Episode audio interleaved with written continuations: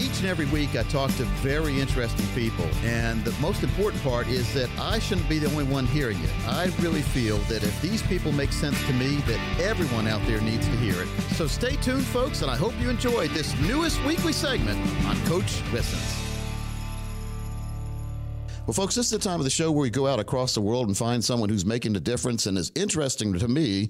And if you've ever looked at the financial world, if you've looked at these things called mutual funds, for years people didn't know which the, which ones to get and if they were getting ripped off, quite frankly. And then a guy named John Bogle came along and founded Vanguard and it's it's been an interesting study and in uh, people getting educated in the money world and, and not overpaying and making sure they do get educated more than they used to.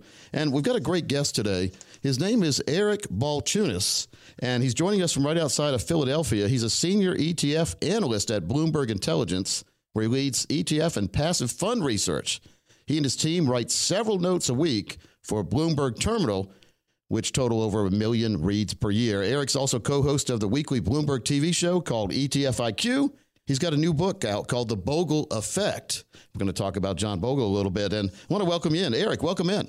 Hey, it's great to be here. Thank you for that nice introduction. Well, you've got a long bio, so I have to pick and choose what to talk about. But the Bogle effect here, the book takes readers through the financial areas such as active management, ETFs, and advisory world, quantitative investing, something called ESG, which a lot of people are going to hear more and more about that coming up, behavioral finance, and even trading platforms to show how they and the investors they serve are being reshaped and reformed in that book. Now, what what inspired you to to write the book? I know you've talked to when John was alive. I know you spent a lot of time talking to him. Yeah, I had uh, sat down with him for three different interviews for over an hour in the five years before he passed away, and then we exchanged emails. He was on my ETF show a couple times, and um, I uh, so I had all this audio on a dictaphone, and I, I a couple years before he passed away, and the pandemic hit, and I'm sort of had a little more time, and I thought, you know, let me get this out out there because I think what he did is really interesting. It's almost a business story that's it, it's not just like a Jeff Bezos or Steve Jobs. It's actually, I think, another level. Given that he really didn't get rich himself. I think those other stories are usually about somebody becoming a billionaire. This guy made everyone else rich, and I find that story really interesting. And it completely has is now dictating the whole industry.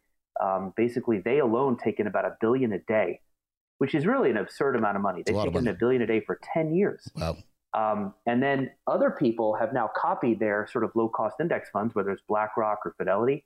And that's the funds they get assets in now. So, in a way, Vanguard and Bogle, the, the man, have had, a, in my opinion, the biggest effect in asset management, if not all of Wall Street, uh, as you know, compared to anybody else. And really, I think all of what Bogle did really comes down to one phrase. I think his life's work could really be defined by addition by subtraction.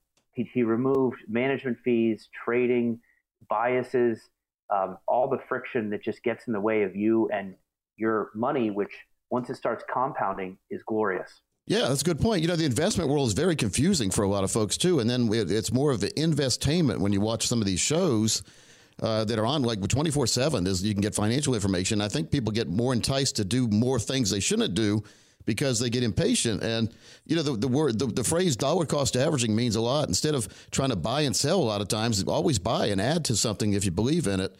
I, I think that's one of the main things that, that that John was featuring is is the consistency and persistent and saving like that and and not trying to like find the, the, the horse that's going to win the race but bet on all the horses. So and, and and put the money in every single month. The system systematic investing is something that every american should be doing. Yeah i think most people who have invested um, i think you know when you're talking about this entertainment aspect of it I think young people drive that a lot. I think when you look at Robinhood, yeah. Um, I remember I'm a Gen Xer. In the '90s, we were all thought we were geniuses because we bought Microsoft and Cisco, and it went up a lot. And, but then you know a correction hits, and you realize this is harder than it looks. And so most people who are young, I think, go through that process. I think it's generational. But there's a line in in War Games, uh, that movie from the '80s, where the the computer deduces that the only winning move is to not play. And I think that's what most people uh, subscribe to after they try this on their own.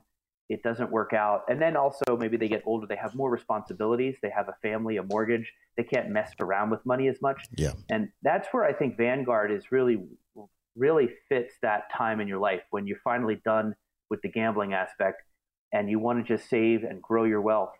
And so I think you're right that uh, Vanguard is sort of at odds with that sort of culture.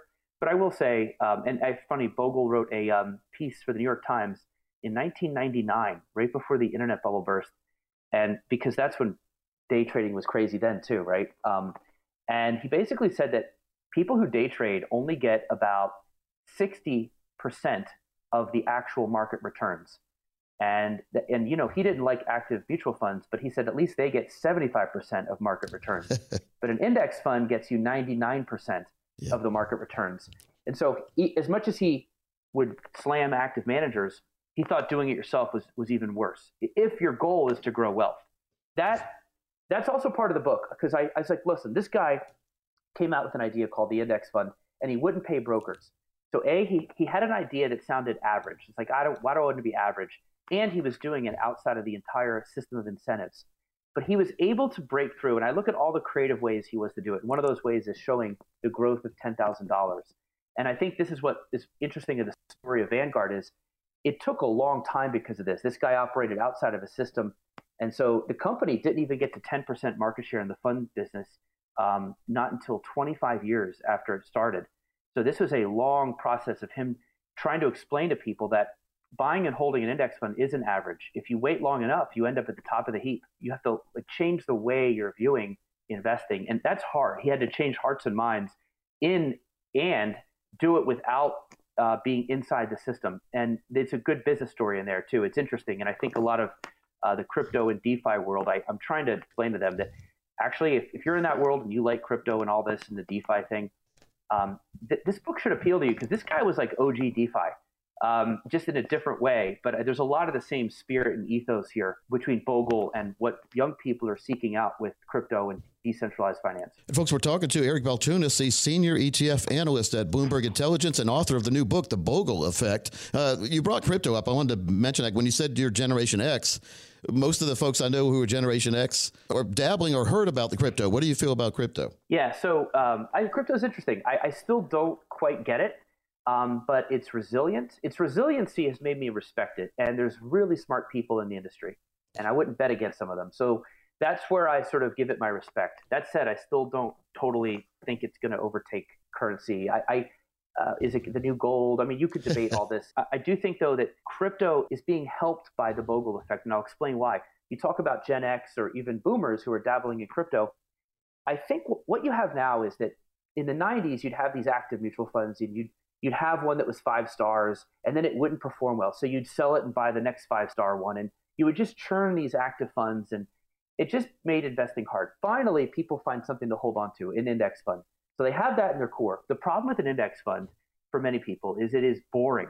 Yeah. It's really efficient and it's really, it can create, uh, it's the best way to create wealth, but it's boring as hell. So I think we have a chapter in the book called The Fall and Rise of Active that legacy active that's just sort of you know close to the benchmark and picking a couple stocks here and there that's probably getting replaced by vanguard in the core of the portfolio. But where active is now finding a home is in things like crypto or high active share active like Cathie Wood and ARK or thematic investing um, nfts those are not only um, you know fun and ways to distract yourself so you don't touch the other part which has to grow. It takes you know 30 40 years But those things have nothing to do with the index. Yeah. So they complement. So we have this sort of visual of you've got this boring vanilla core, which is great and good for you. But then you go and you search for some hot sauce uh, to, to put on, and dabble, I think is the right word. So I actually think crypto is being helped by the fact that Vanguard has taken over the core portfolios because it's allowed people to have a little more patience with those volatile areas uh, of their portfolio, which are in smaller slices uh, you're not as bummed when crypto goes down 30, 40% because, hey, it's 3% of my portfolio. Yeah. And I really have 80% of it in this, uh, you know, S&P 500 index fund. Uh, it calms you down a lot. Where anyone gets in trouble is when they put too much money on the risk side and they don't have their safe side established. And you, you see that. Then they get, then they make irrational decisions and they get trapped in the wrong places because all their money's in the wrong place. And unfortunately, I've seen people who take way too much risk with money they're going to need for retirement. And nothing wrong with risk, but making sure you know what the what the risk is and and they have an exit strategy to that risk too. So one final, we got about a minute here left. I wanted to ask you a question here, and I think it's a good one. What's your biggest concern of the markets right now? Yeah, I think my biggest concern, you know, short term is just that the 60 and the 40, you know, the 60 40 portfolio, they've yep. both been going up for like 15 years. Usually stocks go up, bonds don't, but they've both been going up because it's low rates. So I, I would say, you know, that's my biggest worry. Should people look to something that's like alternative? Um, but I don't know. I also think that in the end, uh, stocks are a really good place to be because people get up every day and create value at these corporations. That's something Bogle preached and tried to sell people on was that you get a cash flow and you get um, yep. uh, uh, dividends and you get earnings growth when you buy stocks. So I think that's a good long run investment. It's just, you know, what should you do, you know, to maybe uh, protect yourself a little if the 60 and the 40 goes down for a while. But the 40 part, the bonds, is probably where I'm worried the most because obviously if the Fed rates rate, raises rates and they go up in a long cycle, a lot of the bonds that are out there right now are just worth less. Yeah. And so that's going to be an interesting thing to watch, and that's probably something that concerns me a little bit.